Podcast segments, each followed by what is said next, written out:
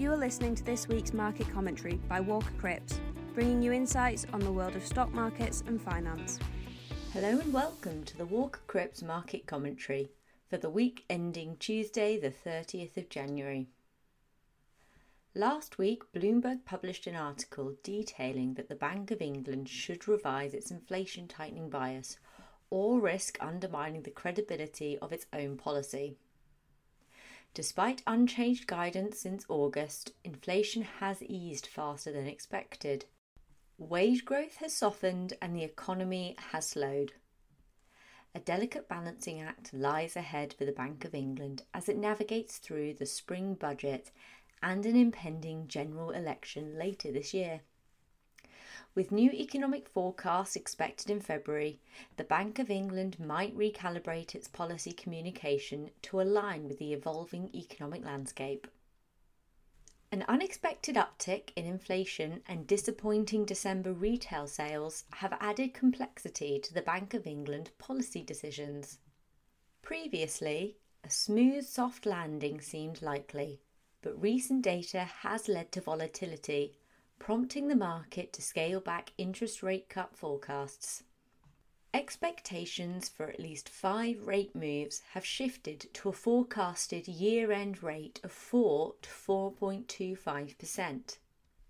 However, a Reuters poll of economists suggests a close call on whether the Bank of England will cut rates in the second or third quarter of 2024. A slim majority of those polled now anticipate a potential rate cut before July, signalling a shift from the consensus in December when rates were expected to remain unchanged until the third quarter. With headline inflation projected to fall back to the target by April, the Bank of England might pivot towards supporting growth. UK Chancellor Jeremy Hunt hinted at major tax cuts in the spring budget, citing Treasury analysis that lower tax burdens lead to higher economic growth.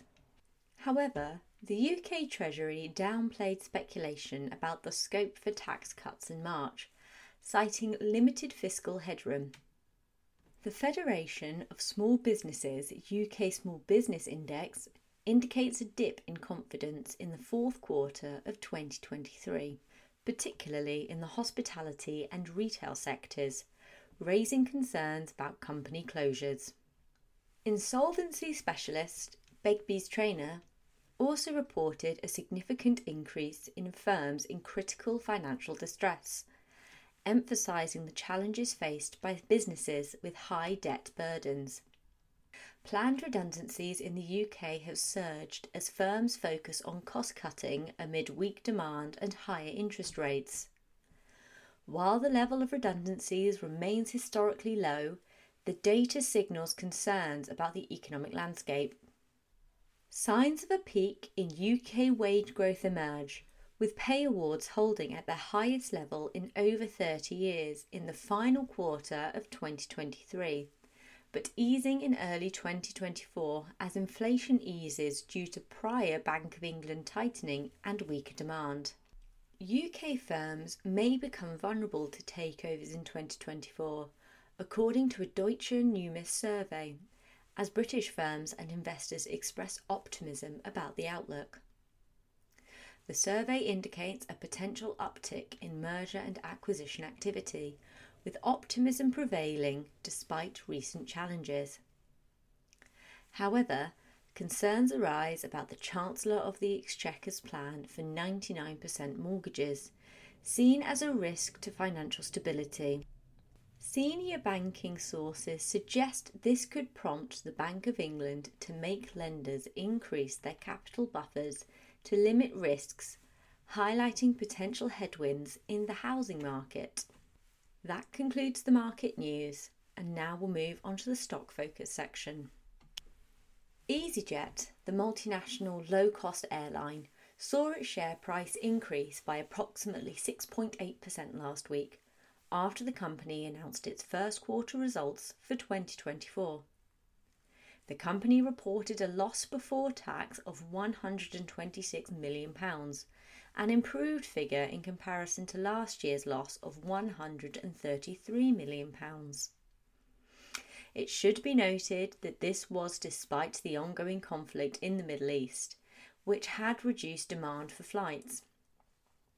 Overall, analysts view this as a very solid update, hence the strong share price performance as a result. Associated British Foods, the British multinational food processing and retailing company, reported its latest trading update last week, which saw its share price close the week approximately 6.5% higher. The company reported revenue of approximately £6.9 billion, a 5.4% increase at constant currency in comparison to last year's figure. The company is making good progress in profitability and cash generation whilst providing consistent cash returns to shareholders via buybacks and dividends. Crest Nicholson Holdings, the UK based property developer, saw its share price close the week approximately 4.5% higher after reporting its latest quarterly earnings the company reported revenue of £657.5 million, a decline of approximately 28% in comparison to last year's figure, largely as a result of a difficult economic environment. This was generally in line with analyst expectations, with the retirement of CEO Peter Truscott being a key focus of the update. Analysts appear optimistic about the succession planning for the company, resulting in the increased share price. That concludes this week's market commentary. Thank you for listening. This was Walker Crips Market Commentary. If you'd like to hear more, please visit our website at www.walkercrips.co.uk. To keep up with our latest news and content, you can follow us on Twitter and LinkedIn at Walker Crips. Until next week, thanks for listening. This podcast is intended to be Walker Crips Investment Management's own commentary on markets. It is not investment research and should not be construed as an offer or solicitation to buy, sell, or trade in any of the investments, sectors, or asset classes mentioned. The value of any investment and the income arising from it is not guaranteed and can fall as well as rise so that you may not get back the amount you originally invested. Past performance is not a reliable indicator of future results. Movements in exchange rates can have an adverse effect on the value, price, or income of any non sterling denominated investment. Nothing in this podcast constitutes advice to undertake a transaction, and if you require professional advice, you should contact your financial advisor or your usual contact at Walker Crips Walker Crips Investment Management Limited is authorised and regulated by the Financial Conduct Authority and is a member of the London Stock Exchange.